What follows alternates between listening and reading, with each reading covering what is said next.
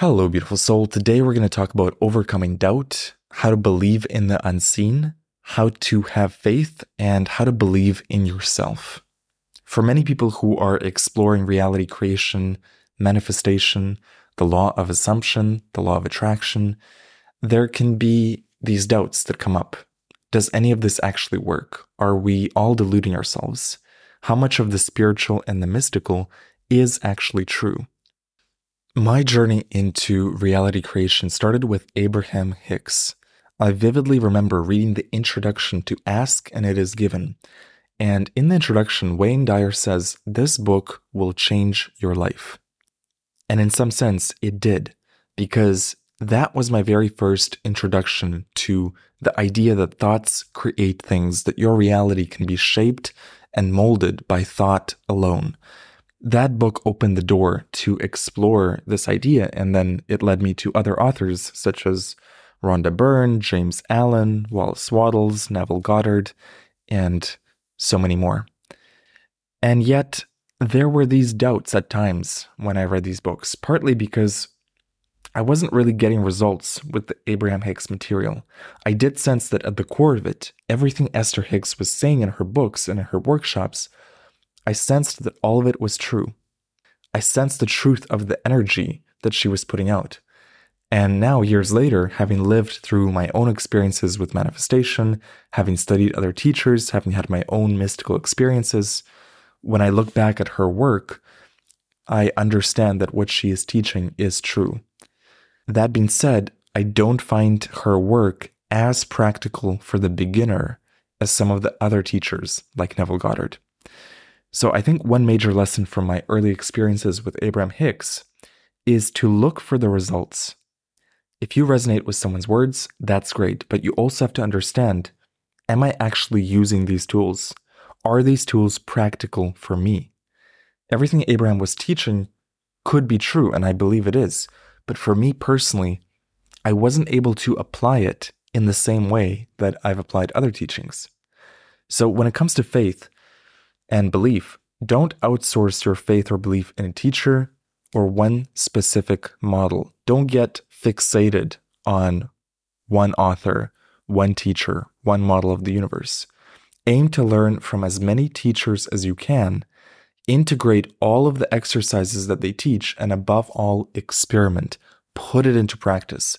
Do the work and study your life to understand what works, what doesn't, what are the actual results you're getting? A major moment in my journey of exploring reality came from my exploration of psychedelics. The moment that I tried DMT, which is a potent psychedelic, the moment it hit me, I saw frequency, I saw energy, and that was it. I knew that it was what I had been seeking my whole life. My whole life, I wanted to see proof of the extraordinary.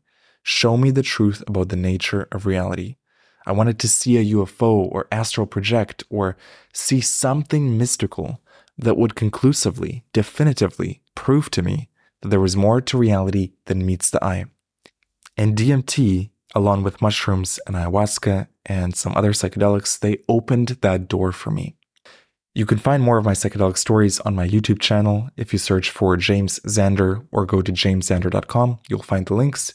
But the reason I mention it in this course is if you ask the universe for a mystical experience and you hold that intention to be shown confirmation of your beliefs, to be shown more of the truth about reality, if you're truly curious and you want to know, put forth the intention, speak it out loud to God, and I can almost guarantee it that you will be led to some experience that shows you exactly that. It might be psychedelics, it might be breath work. It might be meditation. It might be something completely different. But you will be led to something that will show you the mystical.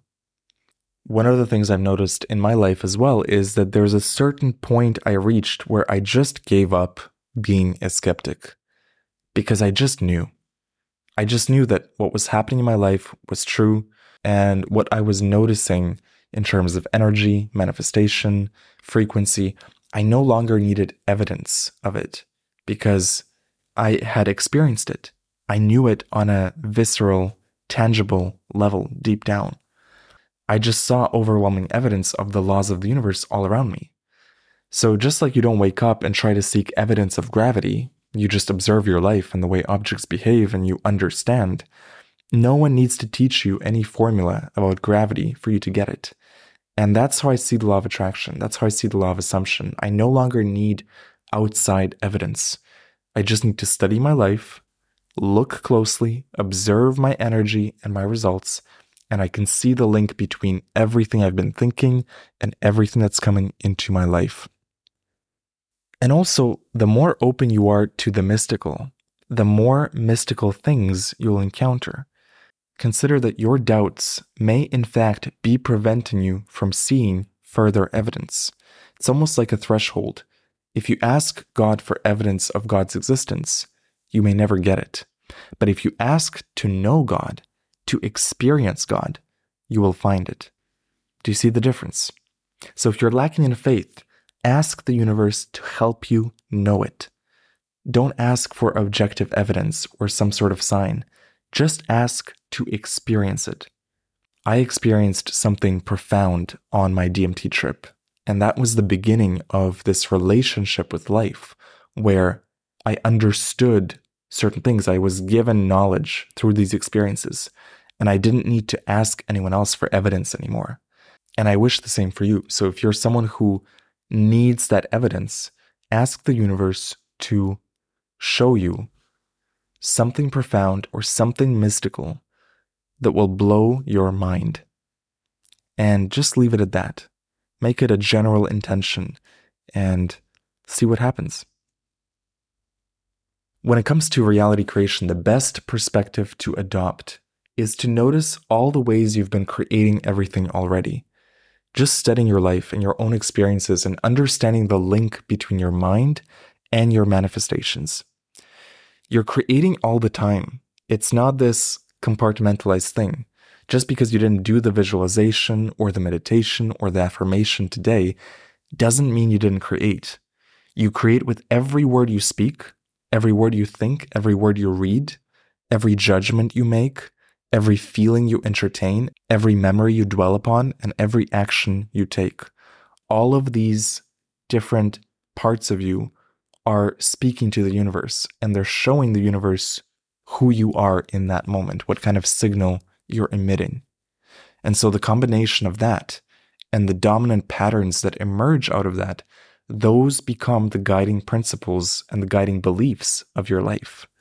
So if you want proof of the laws of creation, you don't have to look very far. You just have to examine your own life, and you'll see that you never get anything but what you expect out of life. At least I see that in my own life. There really are no surprises. Everything I put out energetically, I get back, and it's an exact receipt. One thing that also helped me is understanding that I can get to wherever I want to go, even without manifestation techniques. I can actually get to anywhere I want to go with pure action. Now, of course, it's better to have your mind on board, it'll make things much easier, but you don't actually need these laws. Plenty of people who have never read Neville or Abraham Hicks or Joe Dispenza, they're out there doing stuff, living their best life. So, where manifestation techniques become helpful is they help you become more conscious of what's running the show in the background becoming more conscious of how you're thinking, how you're acting, how you're feeling, and how your attitude is towards life. Even if you've never heard of reality creation or manifestation or the law of assumption, you would still be thinking thoughts, having feelings about them, acting on those thoughts and feelings, and bearing the fruit of your thoughts and feelings and actions. So the only thing that changes when you start applying manifestation techniques is you're helping your mind get on board with a new set of beliefs or a new pattern of thinking. And it is hugely helpful, but understand that you are creating all the time. So never feel like you need an extra technique or an extra process. Simply study your life and look at how you've been creating everything so far in your life. Look at the link between your thoughts and your manifestations another perspective that really helped, and this I learned from my friend Steve. Steve runs a blog called stevepavlina.com. I love his website, lots of great articles. So, Steve is big on the idea that you don't have to believe in any of these tools to use them. You don't have to believe in a hammer in order to use it to hammer some nails. And so, basically, treating all of these manifestation tools and techniques as just that tools and techniques. We don't actually have to put them on a pedestal or subscribe to them or assign any divine power to use these tools. We can just see them as helpful shortcuts to changing your mind. Now, this may seem like a simple distinction, a subtle distinction, but it can be very helpful. So, the next time you visualize, or you create a scene in your mind, or you meditate on your desire, or you use affirmations, try removing the requirement of belief from it. Just say to yourself, I'm just going to do this as an experiment. I have no idea if any of this stuff works, so I'm not going to tell myself to believe it or to be skeptical. I'm just going to do the exercise, apply it as best as I can, do it consistently, and watch if I see any results. And that attitude of no expectations, but just being willing to try something, that is truly a wonderful recipe for seeing results because you're not attaching any power to these tools and techniques. You're just using them the way you would use a hammer, and you're watching what happens and you're learning from it. A great metaphor is imagine you're going to the gym every day and you don't believe that you're actually going to gain muscle or you don't believe you're going to lose the weight, but you just do the work. You come to the gym, you show up, you run, you stretch, you lift the weights, and the whole time you don't actually have to believe it's going to change your body. But you come back four times a week and you lift the heavy weights, you do the cardio, you do the workout, your body is going to change. So, in the same way, if you take 20 minutes every day to visualize your ideal reality, you go into your imagination and you experience it as if it's already true. If you did that consistently, your mind would start shifting and changing and transforming just by the act of repetition and consistency and showing up. And the final point I want to add to this lesson is you do have to believe in one thing, and that is yourself. You don't have to believe in the techniques or that manifestation works or that law of attraction works, but you do have to believe in yourself. You have to believe that whatever you want, it's possible for you. And the way you cultivate that belief is by recognizing that everything you've ever achieved in your life, any transformation you've accomplished, it came from believing that you could do it. And you just need to find one example in your life. Here was me before, and here's me after. And everyone has got at least one of those touchstones in their life, a moment of transformation.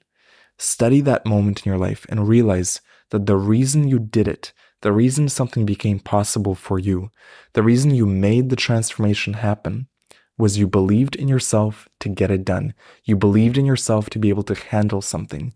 You believed in your own abilities. So if you're struggling with doubt and faith and belief, bring all that power back into yourself. Don't give away your power to techniques or teachers or gurus. Just come back to yourself and realize I am a badass. I can get stuff done. I have a lot of potential and nothing is stopping me but me. So I hope this lesson gave you some new food for thought around beliefs, around faith, around dealing with doubts and skepticism. I hope it inspired you to simply experiment and study your life and use the tools and watch what happens. Today, I want you to journal or meditate about your belief in yourself and all the accomplishments you've had so far in your life, big or small, and notice the link between the successes and your belief in yourself. And then think about the goals you have right now in life, what you want to achieve or attain, and ask yourself, what part of this goal do I not believe in? Where is my belief lacking? And what is the simplest action I can take to shore up my belief? Is it a lack of knowledge? Is it a lack of other people in my life who have achieved similar things? Do I need to connect with more people who already have done this? Do I need a mentor in this area? Do I need to read more books around this or study this area more? Oftentimes, a lack of belief can be solved through more knowledge, more connections, and more experience. So make a list of the people, the books, and the experience you want to gain around your number one goal, the foundation of belief and data that you want to build around your goal. In one of our future lessons, we're going to dive into the people aspect specifically because people are a crucial way of building your belief. But for now, I want you to just think about where are the gaps of knowledge and the gaps of connection to the new life that you want to build. What are the gaps and what are the actions you can take to start building your belief in yourself and in your goal? Thank you for listening, and I'll see you in the next episode. You've been listening to a free preview of Unlock God Mode. I hope you enjoyed this lesson. If you want to unlock the full 30 day experience and listen to the full course in your favorite podcast app, head over to nevilledaily.com for more details or use the link in the show notes. Thank you for listening, and I hope to see you inside the course.